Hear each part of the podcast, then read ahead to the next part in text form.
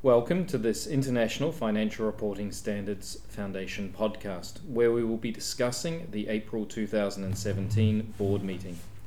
My name is Matt Tilling, and I'm the Director of Education here at the Foundation. It is my pleasure to welcome once again the Chair of International Accounting Standards Board, Hans Hoogervorst, and Vice Chair, Sue Lloyd. Hans, I'd like to start with you, and this week we saw another new board member at the table. Yes, his name is Tom Scott. He is from Canada. He joined us on the 1st of April. And previously, he was a professor of accounting at the School of Accounting and Finance at the University of Waterloo. So we have added an academic to the board.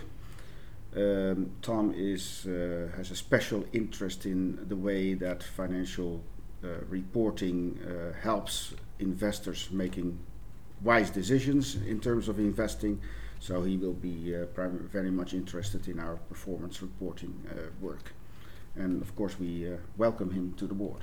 Sue, turning to the discussions during the board meeting, we saw insurance once again on the agenda. Yes, we had a short session um, on insurance at the April board meeting. It was an oral update um, from the staff on where we're at in terms of timing, and we're still on track for um, May publication of our new standard, IFRS 17. We also had a discussion about the implementation activities that we're planning to support the new standard when it's published. Um, it's an important part of our work these days, providing support on the implementation of our new standards.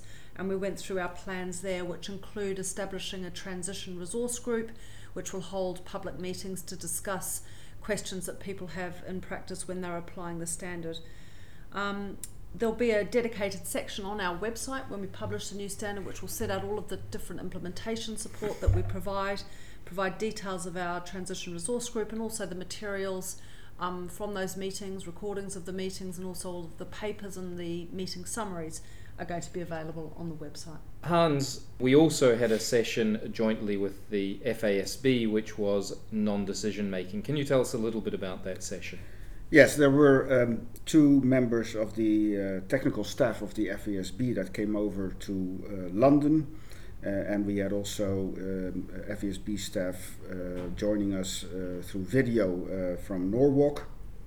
And what they did is to to update the IASB on the progress progress they are making on their financial performance reporting project. what and this is uh, indicative of the uh, new way that the FASB and the IASB are uh, uh, working uh, together. Um, obviously, we are not doing joint projects anymore, but we think it's very wise to keep each other updated on progress that we are making on projects that are going in the same direction. we sent staff to Norwalk a couple of weeks ago to update them them, them uh, on uh, our the progress that we have made with the conceptual framework. We are ahead of them. They are also working on the uh, conceptual framework, uh, but they are much earlier stages. Uh, we are uh, finishing it. they are in the beginning phase. Um, and we believe it's wise to inform each other so that we are able to almost uh, to to copy our uh, mutual uh, mutual ideas where we think it's useful, and to stay as closely converged as possible in in, in the future. So uh, this time uh, the FASB technical staff came over to uh, update ourselves on the financial performance reporting project. They have spent a couple of years on doing some really fundamental research and uh, we believe that will come in handy in our primary financial statements uh, project. Sue, uh, rate regulated activities was a key part of the April board meeting.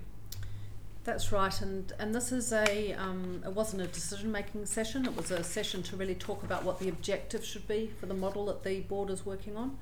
And this rate regulated project is really a question for the board on what we do about accounting for regulatory assets and liabilities and um, as people might know, at the moment we've got what in effect is an interim standard in place, IFRS 14, and what we're doing is to try and work out what we do with that temporary solution as our ultimate solution. So the discussion in the April meeting was about what the description of the new model should be that we're exploring to account for regulatory assets and liabilities. And what we focused on was the effect of um, regulatory agreements that include um, rate adjustment mechanisms. So, for example, these um, regulatory arrangements can result in regulated entities like utilities um, being required by their regulator to charge their customers more or less in future periods. And we're looking at what the sort of tr- so called true up mechanism should look like and how it should best be reflected in the financial statements to, fi- to provide useful information for those um, using the financial statements. It was really a sort of scene setting discussion that enables the staff to have a foundation to go away and develop some more detailed proposals. Hans, uh, a topic we've discussed just recently, but uh, back again, the definition of a business, and specifically, you discussed a screening test. Yes, we um, continued to discuss uh, feedback that we uh, received to the exposure draft from last year, which is called Definition of a Business and Accounting for Previously Held Interests. And uh, this proposal is all about requirements for companies to decide whether they treat the, an acquisition as a business combination or simply as the acquisition of assets, which requires very different uh, accounting. Uh, the proposal uh, involves uh, a so called uh, screening test, which is optional and which should make it easier for companies to make distinctions, should, should be a simple test that uh, minimizes the need for a more detailed assessment in, in some circumstances. And there will be further board discussions on this ED in the future. Lastly, uh, from the board meeting, Sue, implementation and maintenance. IFRS 9 was discussed in the context of annual improvements. What is the annual improvement cycle and, and what will be what will the board be proposing? Yeah, there were three topics that the board discussed that were um, follow ups from discussions at the Interpretations Committee. And one of them was um, a recommendation from the committee to make a minor amendment to IFRS 9 um, about how this sort of 10% test is used for derecognition of liabilities. And the board agreed with the Interpretation Committee's recommendation that we make an amendment as part of our next annual improvement cycle. And the annual improvement cycle is really where we batch up together very small changes that we're making to our standards. And we batch them together because they're not really time critical changes. And by batching them together, it makes it less burdensome both for the board but also importantly for our stakeholders to consider a whole suite of small changes all at once and to consider them as a package. Um, even though it's sort of small changes, they're still part of our due process, so we still um, issue them as an exposure draft and consult. But typically, their nature is that they're minor amendments that really clarify, correct, or remove redundant wording in the standard. And this was a good example of that. Just about everybody is already doing the test in the way that the clarification will set it out, but it's some additional words just to remove um, any uncertainty about how the test would apply. So, very much a clarification in nature. Before we finish up today, I thought it was worth mentioning a couple of other things uh, that happened in the last uh, month. Hans, the same week of the board meeting, you managed to uh, squeeze in a visit to New York for the IIRC council meeting. Yes, I went to the IIRC. The, the IIRC is the International Integrated Reporting Council. The IASB has always been a member of the council.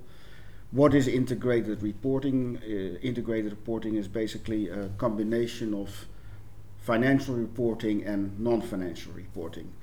And obviously, when um, a company writes its uh, annual report, it will not just include the financial statements, it will also want to tell a wider uh, story about uh, the company's business model, about its uh, strategy, uh, about its the environment it is operating in, how the economic developments are affecting business, and integrated reporting um, tries to give guidance to companies on how to do that. Uh, so during this meeting, I, I uh, delivered uh, remarks which can, which can be found on our website, uh, in which I talked about the board's role in, in wider corporate uh, reporting. Uh, and I basically explained that we, in the past already, have made a cautious step uh, towards promoting integrated reporting. We wrote our management commentary practice statement in the year 2010. uh, which is already a form of integrated reporting, um, giving guidance to companies how to uh, write uh, uh, the narrative report in a financial report that provides context to the financial statements. Um, and uh, what we are discussing now with the board whether we should update this practice statement to the latest developments in integrated reporting um, and uh, this is something that we will um, continue discussing in the future but I displayed a positive attitude uh, to, to further work on this issue uh, in this council meeting. And we also published the annual report in the past month. Yes, we obviously uh, we have our own annual report to uh, publish, and we just did so uh, at the end of April.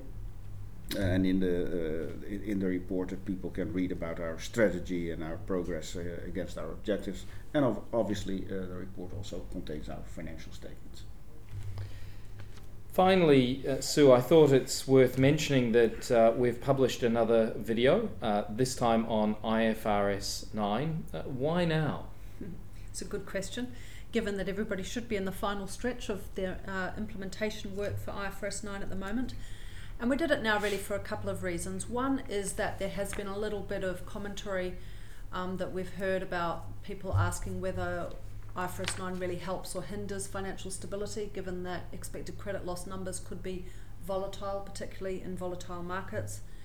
Um, and also, there has been a discussion with the prudential regulators about how they should um, transition the effect on um, accounting capital into regulatory capital for the banks, so whether or not on the 1st of January 2018 it's a full day one effect for regulatory capital purposes or whether it's a phased in approach, and that's apparently given some confusion because some people think that's a question about when IFRS 9 itself applies. So we thought that it would be useful just to um, set out a, a short um, video on IFRS 9. So it covers three things. Firstly, it reminds everybody why we did it in the first place, why we moved to an expected credit loss model, um, and talks a little bit about the old incurred loss model. It talks about how we think that the new expected credit loss model actually contributes to financial stability by providing more timely information about credit risk to the market to facilitate decision making on a timely basis. And thirdly, it talks about the relationship between the accounting requirements and the bank regulators' capital requirements on the bank. So, how we don't set the capital requirements, but how our numbers are uh, an input to that process.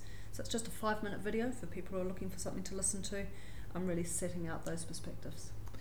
Well, thank you very much. Uh, I'd obviously like to take this opportunity to thank you, Hans, and uh, also thank you, Sue, for uh, participating in today's podcast. And of course, we'd like to thank those of you who are listening. As always, if you have any feedback on the podcast, please email communications at ifrs.org.